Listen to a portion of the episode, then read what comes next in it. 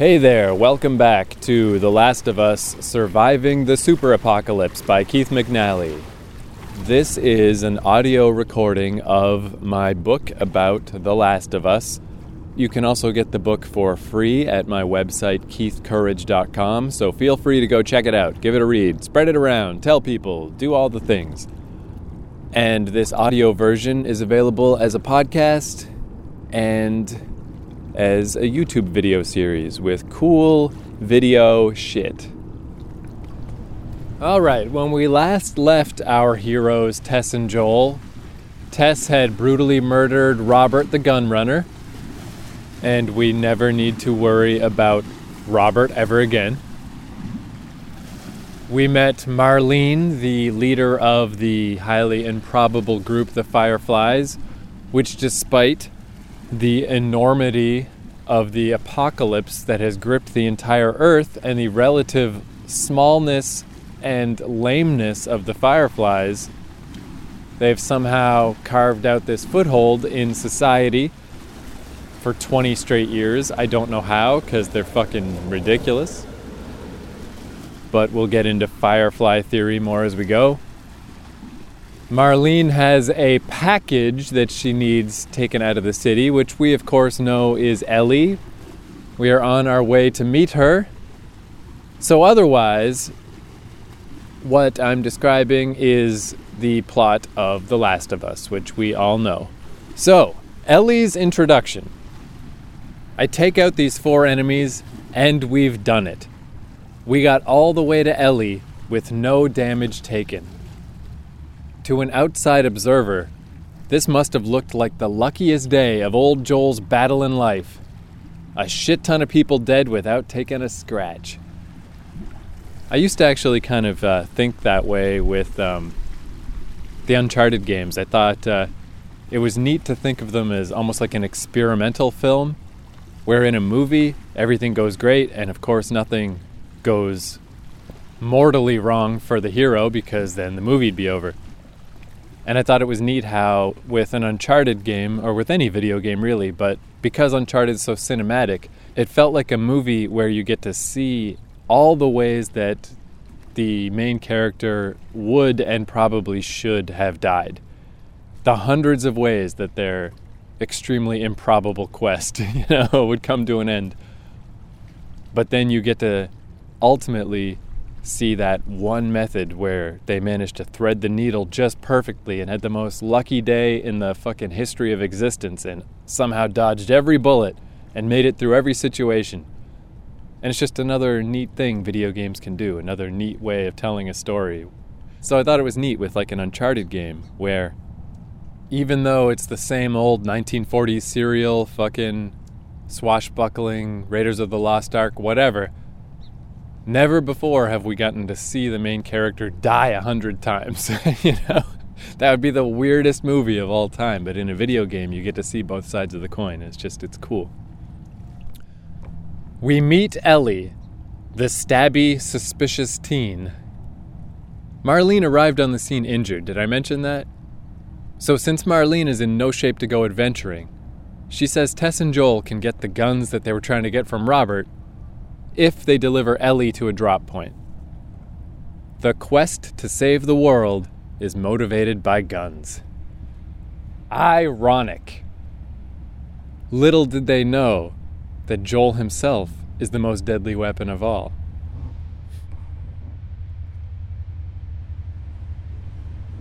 This is the longest train of all time, but it's going real slow. So let's leave it in. Add a little texture to this recording, a little train ambiance. Oh, and now an airplane is going by, a seaplane. It is not a quiet world, my friends. This is the quietest spot I could find in the entire greater Vancouver area, and it's loud as fuck. Earlier, before I started recording, there were these birds, these seagulls. Man, they were fucking loud. They would not fuck off. When I first saw Ashley Johnson, the actress who plays Ellie, I recognized her from her appearances in Joss Whedon stuff.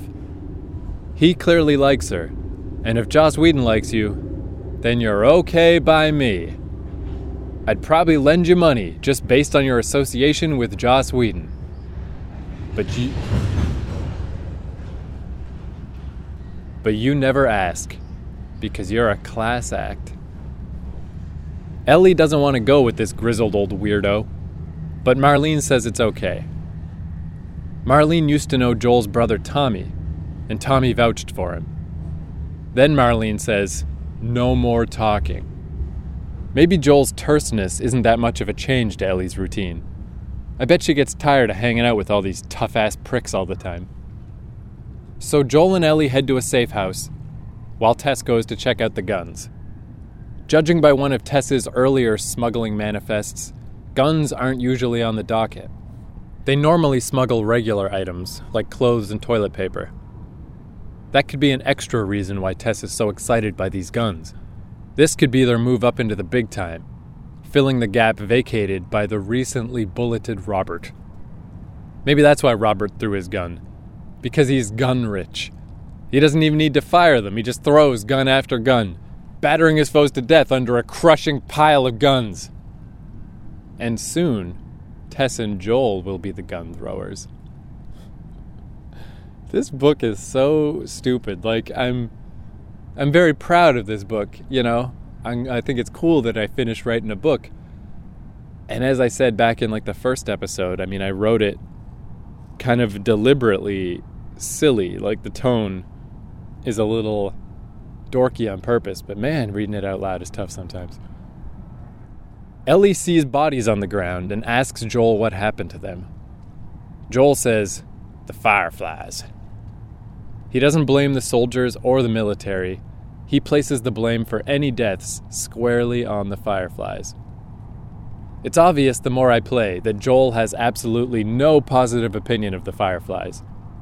It could be that he harbors some bitterness about Tommy leaving to join their ranks. But on a larger level, I think he's offended by their idealism. Everyone in this world is fucking with somebody else, but at least it's for practical, self-interested reasons. The Fireflies are fucking with everybody over ideals.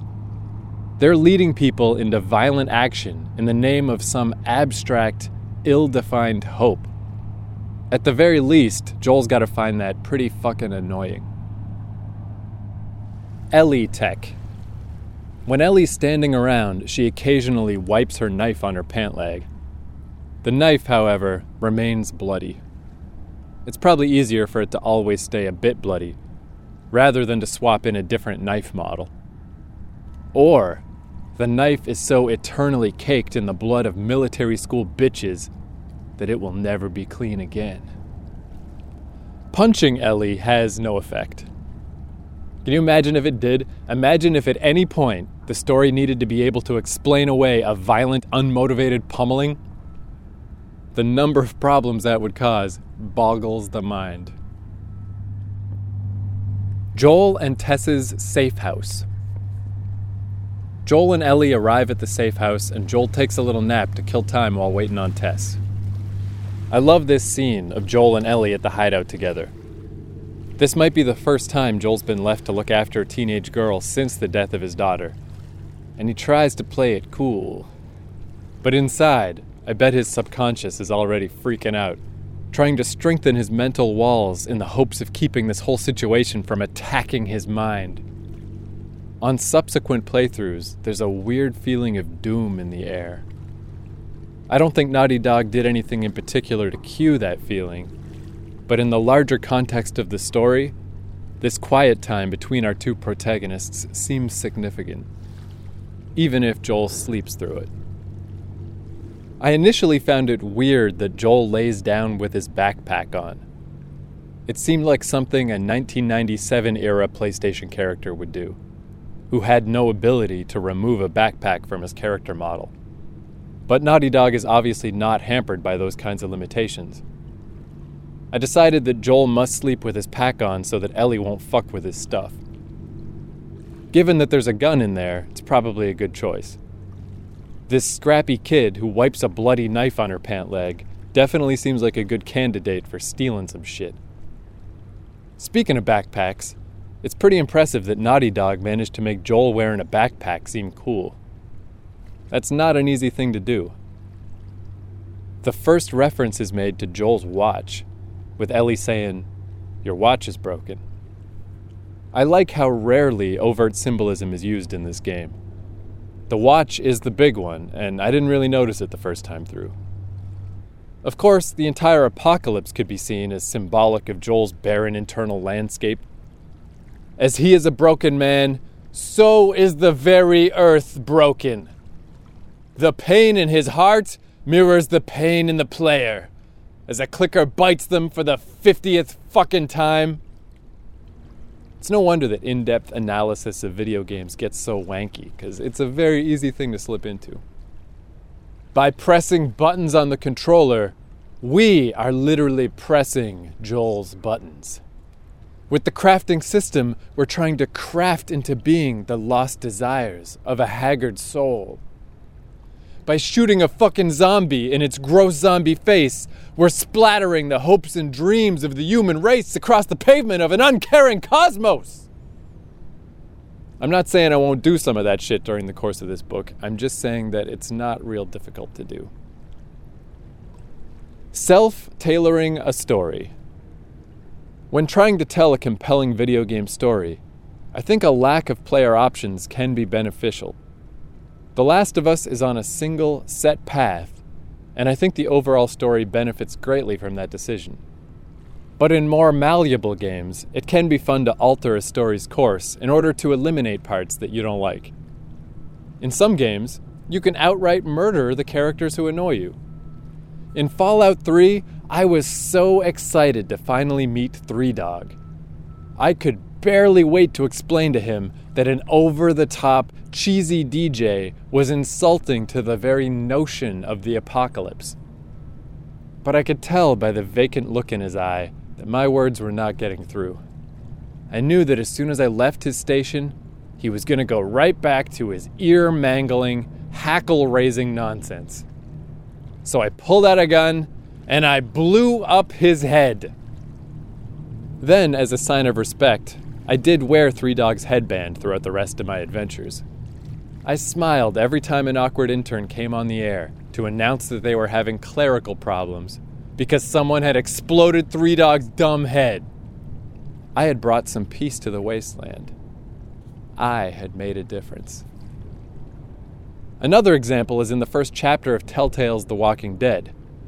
You can choose to rescue a woman named Carly or a guy named Doug. Players overwhelmingly chose Carly, but not me. I chose Doug without a moment's hesitation because Carly committed the sin of offending my storytelling sensibilities. Firstly, Carly dropped some pretty heavy hints that she found Doug cute, and that dialogue was about as organic as a Pop-Tart made out of plastic. So Carly was already on my watch list. Later, while trying to hold back a zombie horde in a moment of extreme crisis, Carly sealed her fate. She said, "Doug, if we don't make it through this, you should know." Really, lady? You're gonna say this now? While mind-scrambling amounts of adrenaline are pumping through you? You're gonna confess your feelings during the most terrifying moments of your entire life? What is this? A soap opera from Mexican Netflix where the description says one season, 290 episodes? Is that what this is, Carly? Not on my watch, it's not. I chose Doug and I never looked back. Editing through murder. One of the great joys of video games. And yet another case of the fact that this book often talks about things that have nothing to do with The Last of Us. It's because I really thought, like, hey, what if I never read another book about video games? I gotta get all my thoughts out now. Fucking Walking Dead. Jesus Christ. Tess loves guns. Still in the safe house, we jump forward in time to later that night. Ellie is staring out the window, into the rain. She mentions how she's never been this close to being outside the city. I love that moment. I love rain in movies, in video games, in real life. Unless it's in the form of a tsunami, rain is just goddamn pleasant. and even as a tsunami. It'd be a hell of a way to go. Bring it on, God. I'm asking for it. I'm requesting a custom death. I dare you. I'm calling you out. Skies are still clear. I guess I'll just keep writing this book then. You would think I didn't edit this book. I did. I swear to God I did. Joel asks Ellie, "What on earth do the Fireflies want with you?" Maybe this is the first crack in his fatherly facade. Joel knows that association with the Fireflies means idealism and death. Whatever their plans are for Ellie, there's no way that any of it is actually for her own good. Tess rocks through the door before Ellie can answer and says that she saw the guns. She says there are a lot of them, and I like the way she squares her jaw. Merchandise is what's important to Tess. She's excited as shit to get her hands on those guns and to move up the Boston food chain. In a lot of ways, Tess kind of reminds me of the character Zoe from Firefly. Firefly, you know, as with many a nerd, it's like my favorite TV show. It was just a real good show. Besides that one episode, you know the one. But it has all these extremely rich characters, and part of what makes that show so enduring is the fact that it got immediately canceled. So it's like all these little presents that you never get a chance to open. And on the surface, the most simplistic or the most shallow character seems to be Zoe. She's just a tough military woman. But it's been interesting as like the years go by that it's like I just feel like I'm slowly learning more about the value of Zoe as a character. And the more I learn about particularly military type stuff and the benefits of leadership and of a strict lifestyle and all that stuff, I'm like, hey, Zoe's actually really interesting. Like, I think there was a lot of ground that could be covered with her, a lot more than seemed initially. Tess is a bit like that as well. Tess as a person isn't like Zoe, but as a character sort of feels that way to me. Fits in that same kind of paradigm of like seemingly simple, but there's a lot more depths to plumb than it might initially seem.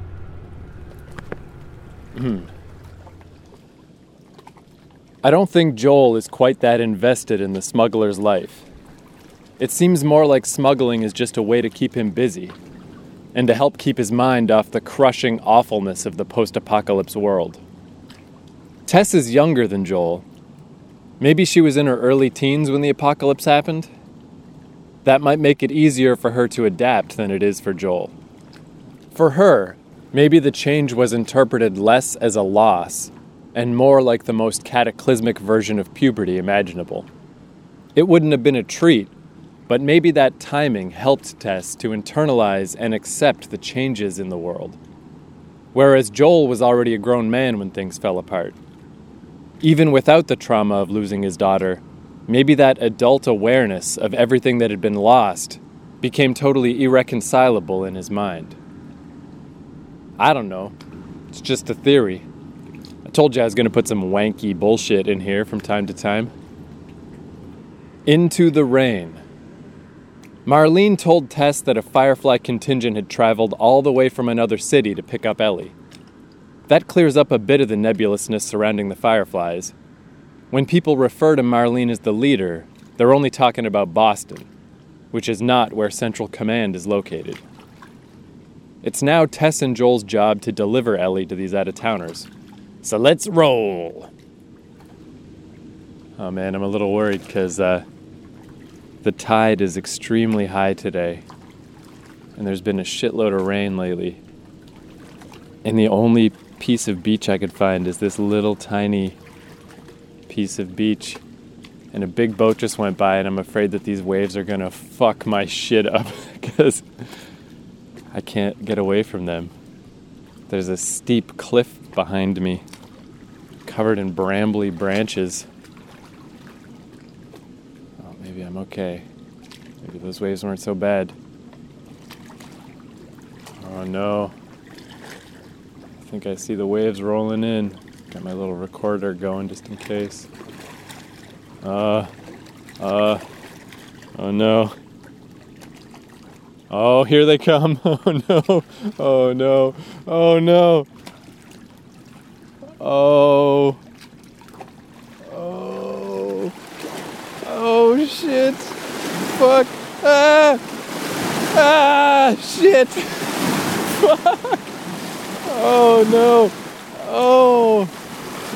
Oh, that wasn't so bad. The last one was worse. Oh, my feet are so wet.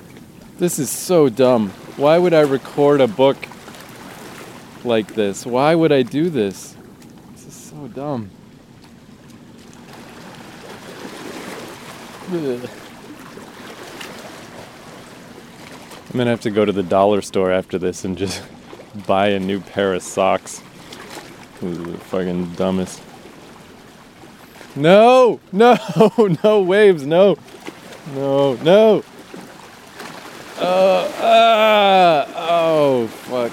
Come on, man.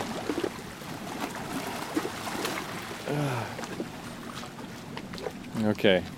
All right. Waves have passed. I survived. Exiting the hideout, you can find an invoice that Tess compiled of Bill's latest supply delivery. The invoice includes some side notes about the merchandise that she left for Joel. And it's a lot more playful than I would have expected. I guess when Tess has a new shipment of stuff, it puts her in a good mood. Those guns are gonna make her ecstatic. Except that she's gonna die before she sees them. Well, darn it.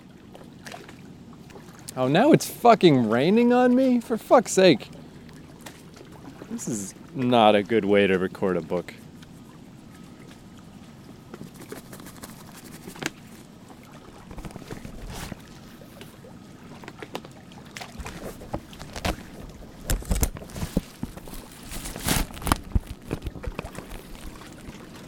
Yeah, we get a little umbrella action.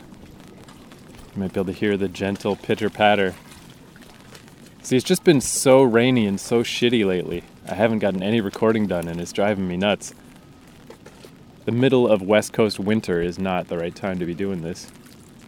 So I just want to get some fucking... I want to get some minutes down, man. Okay, new guest star. A gentle pitter-patter. It's like gentle popcorn popping. We're leaving the Boston QZ, and this is the first section of the game where I noticed that if you shine your flashlight in another character's eyes, they'll squint and put up a hand to block the light. I love little details like that. Yeah, I think I can hear also a distant construction beep. Let's just try to get to the point when we find out that Ellie is infected. That'll do for today. My soaking feet, getting rained on. Man, it is real pretty out here today, though. I love when the water is really high. My hometown floods every year, and it looks so beautiful. It's just great. And I love seeing, like when you can't see rain, you can only see the results of rain. Like I can see all the little circles appearing on the water, but I can't see the raindrops themselves. All right, speaking of rain, another detail of the outskirts of Boston is that the rain falls in sheets across the broken pavement, and Tess and Ellie both shield themselves from it. Man, I fucking love this game. The details are so insanely good. Most game characters seem like scarecrows, just rough approximations of human beings. Characters in The Last of Us are more like wax sculptures. At first glance, they really do seem a lot like the real thing. Technological realism. The first time I noticed water affecting a character's pants, very specific, was in the first Uncharted. Drake's pants would get wet up to the point where they'd been submerged, and then would slowly dry out. Surely I've mentioned this before. Anyway. I didn't love using the 6-axis to throw grenades, but I loved those pants. Games with a simplified aesthetic are also beautiful, but there's something uniquely gripping about games that push the boundaries of graphical technology. Part of what makes cutting-edge games so exciting is how they can make larger technological progress seem immediately tangible. The first time I played King's Quest VI or Mario 64, those moments stuck with me. My parents' generation seems to see video games as toys, just something to play with, the Rob the Robot approach. But for my generation, video games have a greater significance. It's hard to comprehend the state of cancer research, or global famine, or a million other world-spanning issues. But the increasing complexity of video games can act as a sort of report. This may sound weird to say, but I've always thought of video game technology as a signifier of what the human race at large is accomplishing. Every new boundary broken in a video game means that same boundary has also been broken in other fields. Video games move these enormous concepts out of the abstract and into a format that we can parse and understand in a very personal, visceral way. I may be overstating this concept, but I think this may be one reason why people in my age group have taken such comfort from video games throughout our lives. As long as video games are improving, then technology is advancing. We may have only been looking at Super NES screenshots in a magazine, but in the back of our minds, it meant something deeper. We could see that humankind was moving forward. My first video game system was a Pong clone from Radio Shack.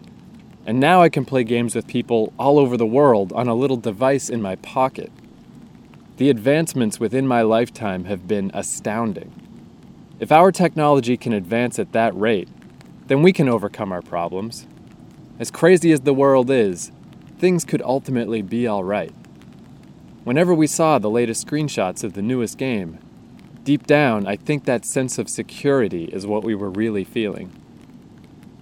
On the other hand, this could be a sign of my terminal shallowness. I can read articles and see headlines about technological progress, and it doesn't fully sink in.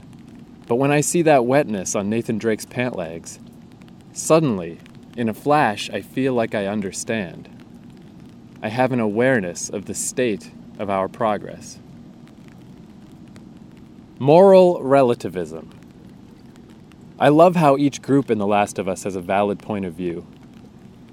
Feels a little weird to jump from one abstract concept to the next without rambling about it in between, but I think I'm gonna try to cut my ramblings down a little. I'm just gonna try to let this book stand on its own a little more and just see how that goes. Moral relativism. I love how each group in The Last of Us has a valid point of view. There isn't a lot of time spent examining the military in Boston, but in the American Dreams prequel comic, Ellie talks to the army guy who runs her military school. Do you know what stands between the hordes of infected and all the stragglers living in this city? The military guy asks. Ellie says, a giant concrete wall? Me, says military guy, and every other soldier who puts his life on the line for you people. We keep the order that saves lives. Every goddamn human being in the world would be infected if it wasn't for us. That's not strictly true, since we do see other groups of survivors out in the world. But maybe those people are just lucky that a wave of spores hasn't shown up to wash over them. Maybe a hyper-controlled, regimented system is the best way to reliably keep people safe. Maybe quarantine zones really are the safest hope. The game's not called The Last of Us for nothing. Humankind is right on the edge. The Cordyceps has effectively won. Whatever people are still clinging to the earth are nearing statistical insignificance. They've had 20 years to right the ship, and things don't seem to be getting any better. There are a lot of assholes in The Last of Us, but I like how there are no obvious straw men. Every cannibal community or group of hunters has a reason for their actions. There are no good guys and no bad guys. A lot of stories strive for that kind of balance, but the level to which The Last of Us achieves it is pretty fucking remarkable. Ellie's infection. There's always a slight cut to black before a cutscene starts, and I'm not sure what that's all about. It might be a technical necessity, or it might be a small indicator that the player is no longer in control. Either way, it's timed really well, and I've come to like how it feels. Some soldiers get the drop on our trio, and while being scanned, Ellie stabs the soldier in the leg and says, "Sorry." Mighty Canadian of her. Maybe her dad was Canadian. We're very polite stabbers. Tess and Joel are less polite as they kill all the soldiers. They see that Ellie's infection status is positive, but her wound is closed up, and she's not a monster. So the cat's out of the bag. Ellie is immune. The gang considers this heavy news as rain droplets fall onto the screen. Speaking of, I think the rain has mostly stopped for me. I'm not sure where the tradition of water droplets sticking to the screen began. Wave Race 64, maybe? There's a lot of water in that game. Some of it might have splashed up against the screen at some point. Now we're evading soldiers in the rain. As I get shot, I notice that Joel can absorb a fair number of bullets, even on survivor difficulty. Metaphor bullets. Getting shot in a video game is weird, because most people don't keep running around after being shot. I was thinking about this while playing Spec Ops: The Line. Don't play that game on hard, by the way. Mechanically, it's a bit of a goddamn mess. Yeah, just to jump in there real quick, because I had that whole big rant about how I think games are better on hard. I played Spec Ops right as I had come to that conclusion, and man, really frustrating. It's really clear that Spec Ops, just the way stuff like contextual button presses, you know, like if a button could do this and could do that depending on the circumstance, and when you're in a life and death situation, you only want it to do the thing that will keep you alive, but sometimes it does the other thing, just dumb shit like that. It's very clear that mechanically, Spec Ops is not sound. That's a good example of where playing on hard is just misery, and there's no reason. It's not going to make the experience better. So, mechanically, it's a bit of a goddamn mess, but its storyline is realistic enough that I found myself looking for an explanation as to how I was surviving getting shot all the time. Spec Ops has a regenerating health system, and the explanation I came up with is that when the character takes a bullet, it's more of a metaphor. He's in a dangerous position, and an enemy is going to have a beat on him at any second, so that bullet hitting him isn't actually real. It's an exciting video game representation of danger. It's a representation of a bullet whizzing past his ear, or the hair on his arm standing up. It's like Spidey sense. The last bullet to hit the player, that's the only bullet that really hits him. This works for The Last of Us as well. Any bullets that hit Joel are grazes at most. That's why a bandage soaked in alcohol can work as a healing item. It's only the top layer of skin that's been damaged. The metaphor breaks down when Joel takes a slug to the chest and goes tumbling backwards. But in those cases, I just assume that he's carrying a lot of Bibles and lighters, and that those helped absorb the blow. Oh man, the water's actually rising still. So this little piece of beach that I'm on is basically gone. Gotta get out of here for today! I did it, though. I recorded some audio. Okay, we'll get back. We'll get back to the book. Coming up immediately. Evading soldiers. Soldiers are shining their flashlights into the trenches, and sneaking past them is a bit of a bitch. It must be tough to design an environment that looks natural, but also leads players where they need to go. The markers of yellow caution tape are a nice touch. It's plausible that they'd been left by previous insurgents.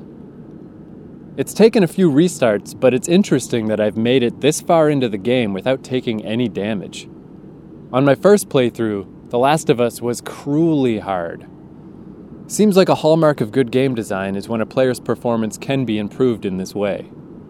Your fifth run through Dark Souls will barely resemble the first run. Whereas you could spend the rest of your life playing Mortal Kombat on the Game Boy and it's still going to be a weird bullshit clusterfuck. I read that during this outdoor segment, Tess will sometimes give Joel some bullets. That'd be cool if she did that. The enemies mostly ignore your companions, but not entirely. A soldier just took a few shots at Tess. I guess I already knew that, since companions sometimes need to be rescued from an infected. So maybe it's only during stealth that your companions are invisible. It's weird that the companions don't hang back further. They're always near Joel, which leads to them interacting oddly with enemies a lot more often. If they were behind Joel, it'd be less likely that we'd see whatever weird things they get up to. No need to thank me.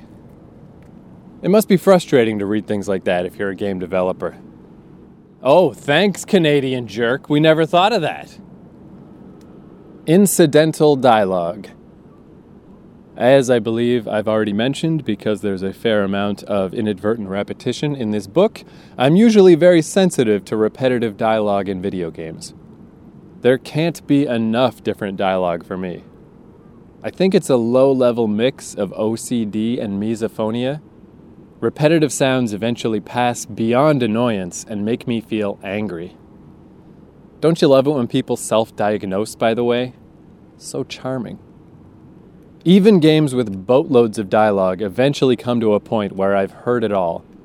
I wish games had a slider to allow you to reduce the frequency of incidental dialogue. Dialogue is one of the fastest ways for a game world to fall apart for me. Nowadays, every game is awash in a sea of dialogue. I didn't really remember how dialogue-free games used to be until I watched my friend Craig play Driver: San Francisco. Driver San Francisco is a weird game. You can teleport spontaneously from car to car, which in the olden days would have gone entirely unexplained. It would have been the way that the game worked, and that'd be it. In Driver SF, they explain that you've fallen into a coma, which has resulted in you receiving fantastic powers. Or maybe it's all a coma dream. One of those. Whatever. Who cares? The point is that once that Pandora's box of including a plot has been opened, they won't stop running with it, and the nattering dialogue becomes incessant. Craig was having trouble with one of the missions, and with each retry, the characters kept rattling off the same lines of shitty dialogue. So Craig went into the options, and he turned the dialogue volume all the way down. The change in tone was palpable. It was like taking a long drink from a cool glass of water. Instead of Driver San Francisco being some weird Twilight Zone driving game, it became just a driving game, and it became immediately more fun. Back in the day, Driver would have been a regular, dialogue-free game, and that would have been fine. Watching Craig play, I remembered how I used to love driving games, and how I can still love them now, once they shut the fuck up. Storylines and dialogue are not adding to these experiences. They are actually ruining games that I used to enjoy. Another example that springs to mind is the original Dead Space. I love that game. I'd go so far as to say that I respect it. The way that the character information is integrated into the suit is genius, and the environment is so creepy and well-designed. I beat that game on hard with only the plasma cutter, and it was a terrifying, awesome time. But the storyline of Dead Space, man, it beats me. Some kind of monolith, some religious cultists. I was trying to keep track of it. I liked that game so much that I really wanted to give a shit about the story. But every time I found a text log, my eyes would glaze over. Whenever someone started talking to me, my mind would just wander. I couldn't make myself give even the littlest, tiniest fuck. So I stopped torturing myself, and I just turned off the dialogue. Turns out, Dead Space was still a great game. Turns out, being trapped on a ship filled with deadly monsters is a pretty gripping story. With the dialogue turned on, Dead Space was an alright game, but with dialogue turned off, it was A+. A less charitable example is the 2013 Tomb Raider. I liked Uncharted a ton, so I was excited to have someone else put out something similar. I thought that even a B-grade version of Uncharted would be cool, but I didn't realize what fresh hell I was asking for. A hallmark of Uncharted is that its dialogue and storyline isn't relegated to cutscenes. It's intertwined throughout. 2013's Tomb Raider uses the same technique, and fella, that game's writing is not for me. Tomb Raider is a great example of why good for a video game should not be in anyone's vernacular. That writing is only good for an alternate reality, where no one had ever written a story previously, and even then I think people would have found it a little clunky. Because Tomb Raider uses Uncharted's continuous narrative technique, its wacky writing and inept delivery are inescapable. It's a non-stop barrage of garbage, and I found myself clutching to whatever coping mechanisms I could devise. At first, I tried pretending that Lara was drunk, but after a while, even inebriation could not explain her behavior. So I started to imagine that she had suffered brain damage and was tragically lost in the woods, verbalizing without any physical ability to stop. That rationalization actually worked too well, to the point where it started creeping me out. So I decided to turn off the dialogue, but there was only a single slider for both dialogue and sound effects. So fuck it, I muted the whole thing and I just put on the heavy metal soundtrack instead. As a pure game, Tomb Raider 2013 does not work as well as Dead Space. It was okay.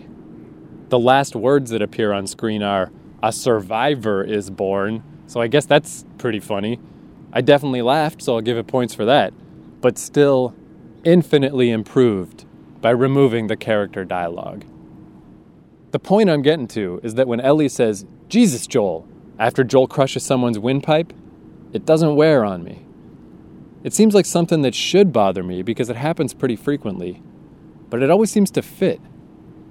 Again, Naughty Dog takes what I would normally think of as a bad design decision, and they somehow pull it off.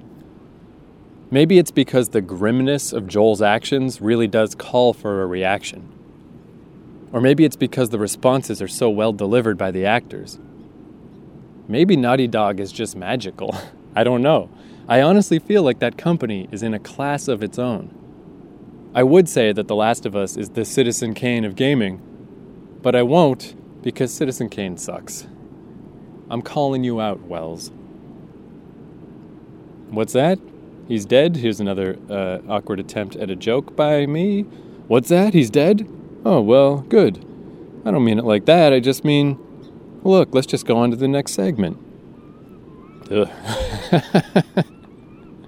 Maybe next time I write a book, I will, before release, try reading it out loud. You know, because it is funny, these like clunky jokes. As I'm writing, I'm like, yeah, whatever, that'll do. That's a little funny. And then you say it out loud, and you're like, that's not funny at all. That fucking sucks. Choke theory. Here's something I learned while sneaking through these soldiers. During my stealth kills, I'd been pressing the square button continuously in order to really cinch in that choke. I stopped once the rumble of the controller told me that the guy was out, but not a moment before. I just now realized that if you only press square one time, Joel just keeps choking. Enemies can't break free from a choke. So, good to know. I guess I could have saved myself a lot of square pushing, but that's in the past. All that matters is the future. And the future is going to contain some elegant goddamn choking. Hide and seek with soldiers.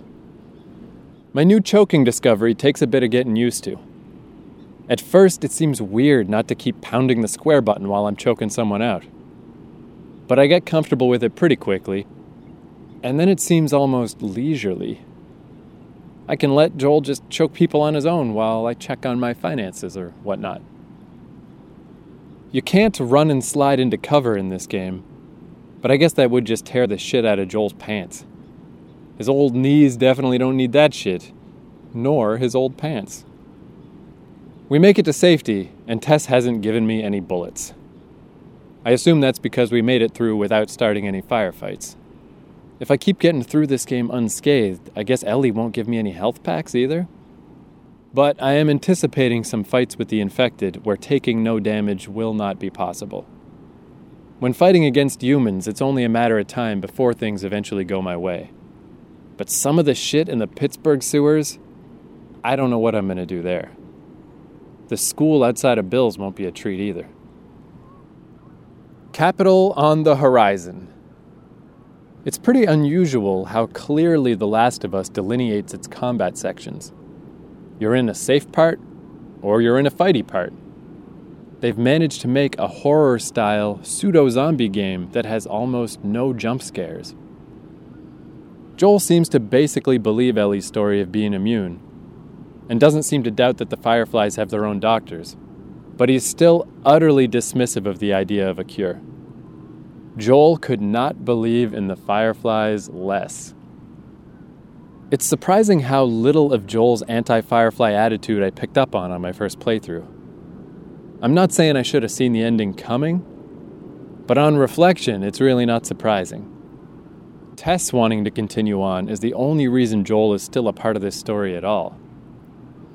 We see the Capitol building in the distance, and there's another press L3 to focus the camera moment. Maybe it was some dictum passed down that control should never be taken from the player. First-person games take that idea to an extreme, letting you jump all around while someone's trying to talk to you. But I don't think it's that bad to break those rules occasionally. It makes more sense that Joel would look at the Capitol building rather than not look at it. So what I'm trying to say is, just do what you gotta do, game. You don't need my permission to show me something. We crawl into the side of an old, broken office building. Tess says, "After this..." I shouldn't do a Tess impression, I don't have one. Let's just do a British voice. Tess says, "After this, we can lie low for a while." Ah, poor Tess. I remember being sure she was going to die after she said that. One day left until retirement, Tess. One day. Backstories. During alternate playthroughs, I like to come up with backstories for characters. Joel has a pistol in his back pocket, the one that I had to pick up earlier. If I can help it, that'll be his only weapon, and he'll only use it when there's literally no other option. So what's the story there? Why is Joel so hesitant to use weapons? His daughter was killed by a gun, so that might have caused him to swear them off. You couldn't really argue with him about that. However, that also means that during the previous 20 years, while being a bandit with Tommy and a smuggler with Tess, Joel also avoided guns. So it's been a long, violent 20 years of punching people to death and choking fools out, all the while carrying a pistol in his back pocket that he never, ever uses. That's pretty goddamn creepy. All right, I guess we can call that a close here. The first two sections of this audiobook that I put out are really, really long, like 2 hours each. And I realized all these other ones I've got laid out are also that long, but that's really long. Why not make these a bit shorter, and then I can put them out a little more often? Let's go for more, an hour type shit. So that's plenty. Thank you for listening. I hope you're enjoying this audiobook presentation. Between chapters, I've been putting out other stuff, just weird little random video game reviews and shit. Just as a little experiment, something to fuck around with. I hope you enjoy those, but if you don't, feel free to skip them. So once again, you can get this book for free at keithcourage.com. Next chapter, we'll head to the Capitol building, where nothing bad is gonna happen. Everything's gonna be just fine. So I'll see you then, and thank you for listening.